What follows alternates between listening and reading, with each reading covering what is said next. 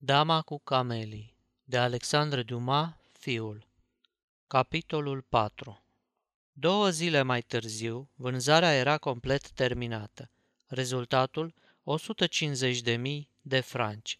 Creditorii își împărțiseră două treimi din sumă, iar familia, alcătuită dintr-o soră și un nepoțel, moștenise restul. Soră sa holbase strașnic ochii când agentul judecătoresc a înștiințat-o în scris că moștenea 50 de mii de franci.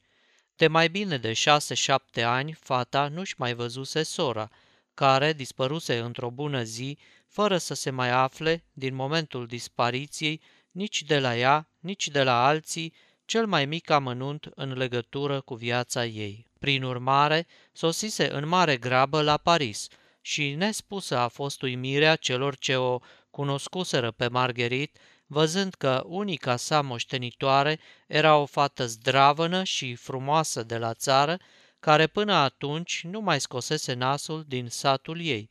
Aceasta se trezi deodată bogată, fără ca măcar să știe de unde îi pică această avere nesperată.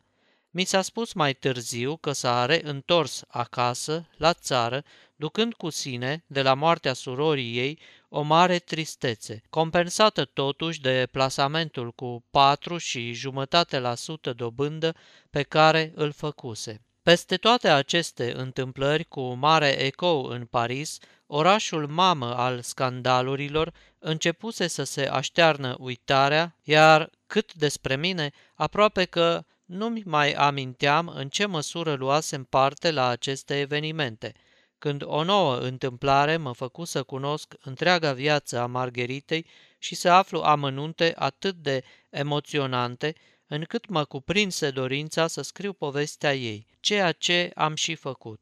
Apartamentul, golit de toate mobilele vândute, era de închiriat de trei sau patru zile, când, într-o dimineață, cineva sună la mine la ușă. Valetul, sau mai degrabă portarul meu, care îndeplinea și această slujbă, se duse să deschidă și se înapoie cu o carte de vizită, spunându-mi că persoana care o înmânase dorea să-mi vorbească.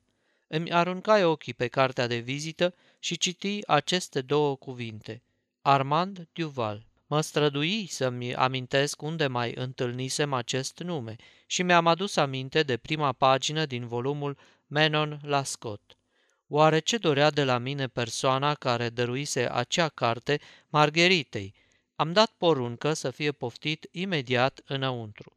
Pe ușă intră un tânăr blond, înalt, palid, în haine de drum, pe care părea că nu și le scosese de pe el de câteva zile și nici măcar nu-și dăduse osteneala să le perie la sosirea în Paris, atâta erau de pline de praf. Domnul Duval, adânc emoționat, nu făcu nici un efort pentru a-și ascunde emoția și, cu lacrimi în ochi și vocea tremurândă, îmi spuse, Domnule, să-mi scuzați, vă rog, vizita și îmbrăcămintea, dar în afară de faptul că tinerii nu sunt prea protocolari între ei, țineam atât de mult să vă văd încă astăzi, încât nu mi-am îngăduit nici să trec pe la hotelul unde mi-am trimis cuferele și am venit într-o fugă la dumneavoastră, cu teama totuși că, deși atât de devreme, n-am să vă găsesc.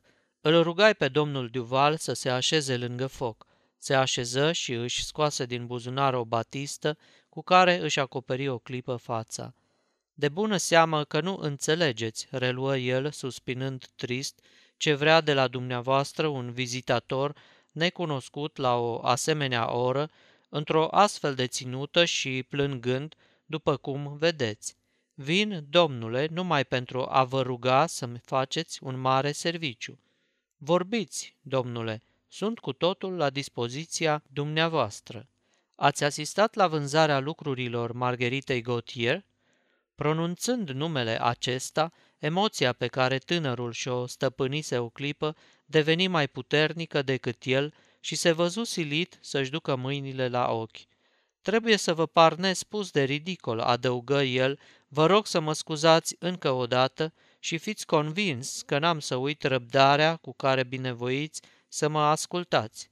Domnule, i-am răspuns eu, dacă serviciul pe care se pare că aș putea să vi-l fac este în măsură să vă îndulcească puțin tristețea, spuneți-mi repede cu ce vă pot fi de folos și veți găsi în mine un om fericit să vă îndatoreze. Durerea domnului Duval îmi inspira simpatie și, fără să-mi dau seama de ce, aș fi vrut să-i fiu agreabil. Îmi spuse atunci, Dumneavoastră ați cumpărat ceva la licitația Margheritei? Da, domnule, o carte. Menon la scot? Întocmai. Mai aveți această carte? Se află la mine, în camera de dormit.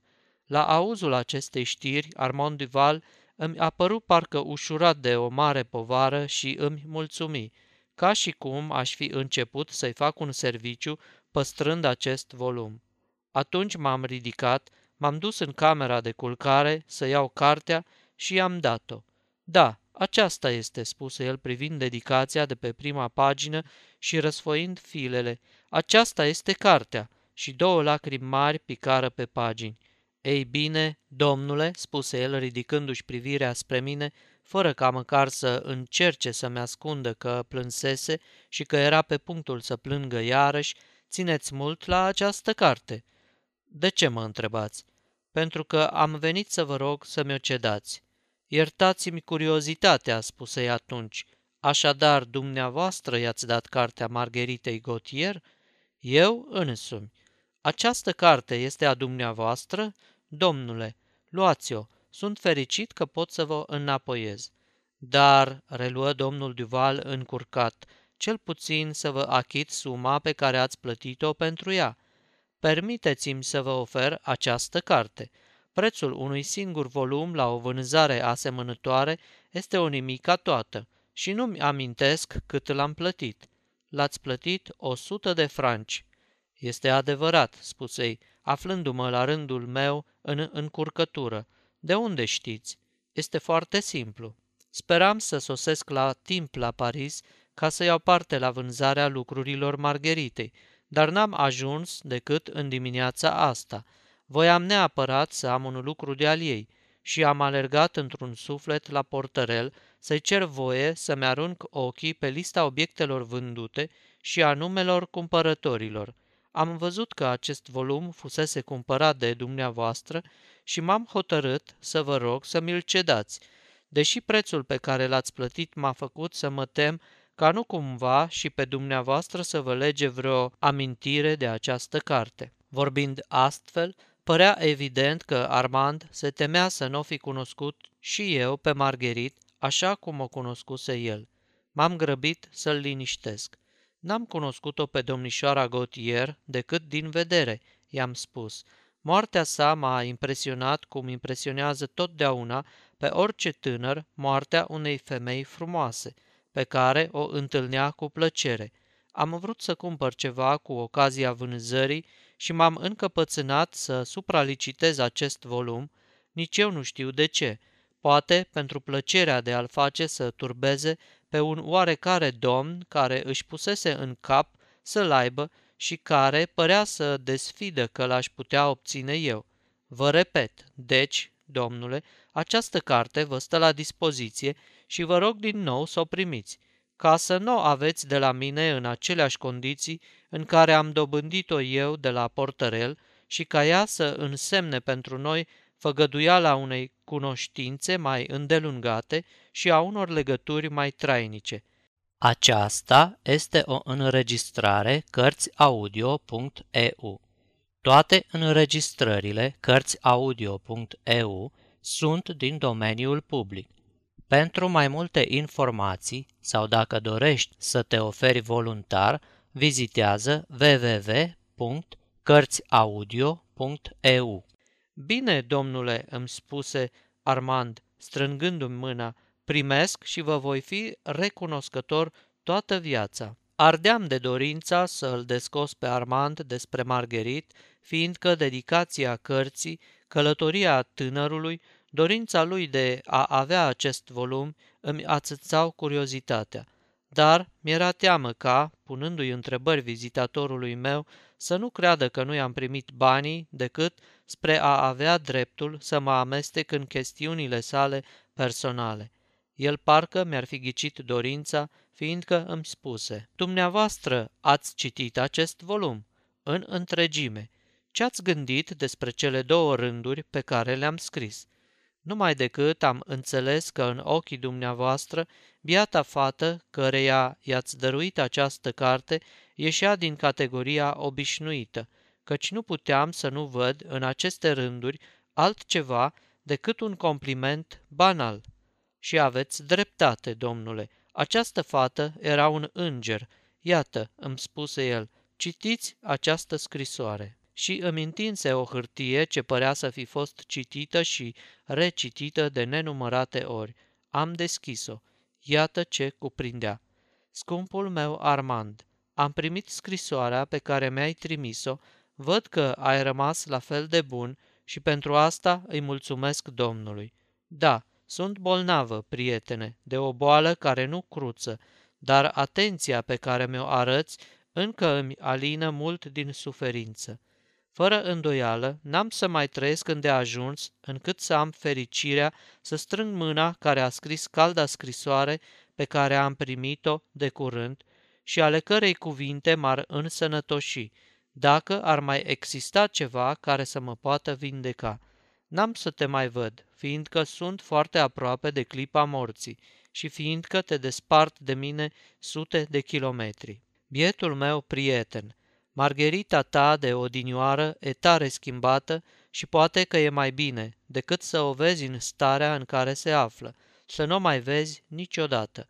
Mă întreb dacă te iert, o, din tot sufletul, dragă prietene, căci răul pe care ai vrut să mi-l faci nu era altceva decât o dovadă a dragostei tale pentru mine.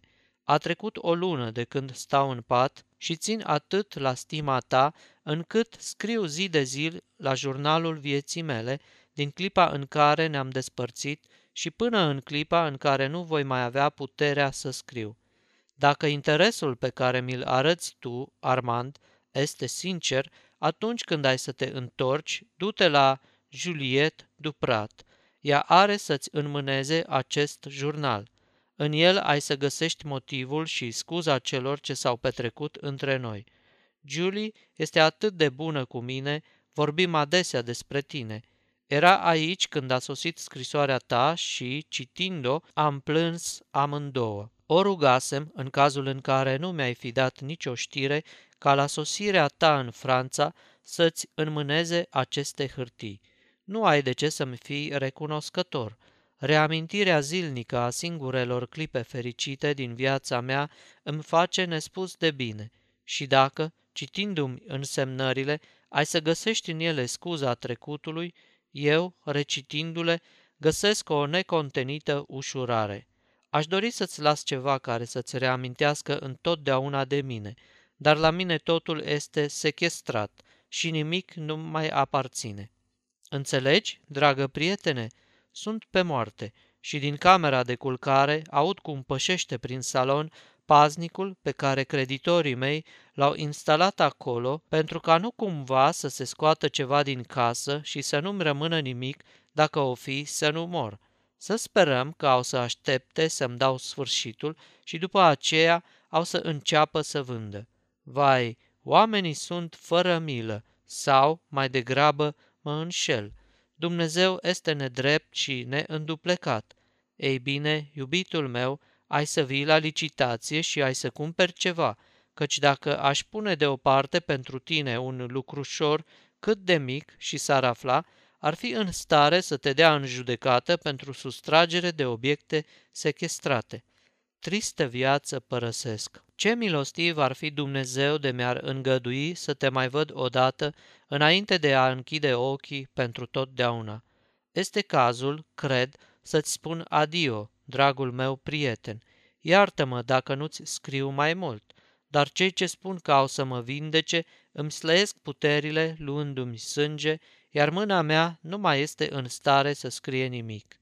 Marguerite Gautier Într-adevăr, ultimele cuvinte de-abia se mai puteau desluși. I-am înapoiat lui Armand scrisoarea pe care, de bună seamă că, în timp ce eu o citeam pe hârtie, el o recitise în minte, deoarece îmi spuse, Cine ar putea crede vreodată că această scrisoare a fost scrisă de o fată întreținută?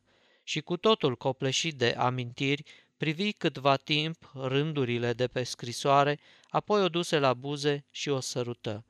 Și când mă gândesc, reluă el, că a murit fără să o pot revedea, că n-am să o mai văd niciodată, când mă gândesc că ea a făcut pentru mine ceea ce nici o soră n-ar fi făcut, nu-mi pot ierta că am lăsat-o să moară astfel.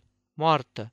A murit gândindu-se la mine, scriindu-mi și rostindu-mi numele, sărmana, scumpa mea Margherit.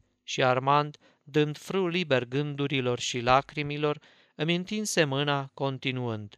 Lumea m-ar socoti tare copilăros dacă m-ar vedea jeluindu-mă atât după o ființă ca ea. Oamenii nu pot ști cât am făcut-o să sufere pe această femeie, cât am fost de crud și cât de bună și de resemnată a fost ea. Credeam că eu sunt acela care aveam de iertat, dar astăzi mă găsesc nedemn de iertarea pe care ea mi-o acordă. O, aș da zece ani din viață să pot să plâng o oră la picioarele ei. E tare greu să alini o durere de care ești străin. Clar cum prinsesem o deosebită simpatie pentru acest tânăr care mărturisea cu atâta sinceritate nefericirea lui. Am socotit că nu-i vor fi indiferente câteva cuvinte din partea mea. Nu aveți rude, prieteni? Nu fiți deznădăjduit. Căutați au să vă consoleze. Eu tot ce pot face este să vă compătimesc. Este adevărat, spuse el, ridicându-se și plimbându-se cu pași mari prin cameră. Vă plictisesc. Scuzați-mă, nu mă gândisem că nu are de ce să vă pese prea mult de durerea mea și că vă inoportunez cu un lucru care nu poate și nu trebuie să vă intereseze într-un nimic. Vă înșelați asupra înțelesului cuvintelor mele și sunt cu totul la dispoziția dumneavoastră, numai că regret că nu sunt în măsură să vă alin suferința. Dacă compania mea și aceea a prietenilor mei pot să vă mai distragă de la gândurile dumneavoastră, în sfârșit, dacă aveți nevoie de mine câtuși de puțin, țin să vă asigur că mi-ar face mare plăcere să vă fiu agreabil. Iertați-mă, vă rog să mă iertați, îmi spuse el, durerea mă orbește. Îngăduiți-mi să mai zăbovesc câteva clipe aici, să-mi șterg ochii, pentru ca gură cască de pe stradă să nu se minuneze la vederea unui tânăr care plânge. M-ați făcut foarte fericit dându-mi această carte. Nu știu cum am să-mi pot arăta vreodată recunoștința pentru ceea ce vă datorez. Acordându-mi puțin din prietenia dumneavoastră, i-am răspuns eu lui Armand și, încredințându-mi pricina nefericirii dumneavoastră, destăinuindu-ți suferințele, îți alini durerea. Aveți dreptate, dar astăzi simt prea tare nevoia să plâng și n-aș putea rosti decât cuvinte fără șir. Într-o zi am să vă povestesc pe îndelete totul și veți vedea câtă dreptate am să o regret pe biata fată. Și acum, adăugă el, ștergându-și pentru ultima oară ochii și privindu-se în oglindă, spuneți-mi că nu vă par prea caragios și îngăduiți-mi să mai vin să vă vizitez. Privirea tânărului era deschisă și blândă. Eram gata-gata să-l îmbrățișez, cât despre el ochii începuseră din nou să-i se împăiânjenească de lacrimi, observând că băgasem de seama acest lucru, își întoarse privirea în altă parte. Acum, curaj, i-am spus eu. Adio, îmi răspunse. Și făcând un efort nemaipomenit ca să nu-l podidească plânsul, aș putea spune că mai degrabă fugi decât ieși pe ușă. Am dat la o parte perdeaua de la fereastră și l-am văzut urcându-se în gabrioleta care îl aștepta la poartă, dar nici nu se suise bine că și izbucni iar în lacrimi, ascunzându-și fața în batistă. Sfârșitul capitolului 4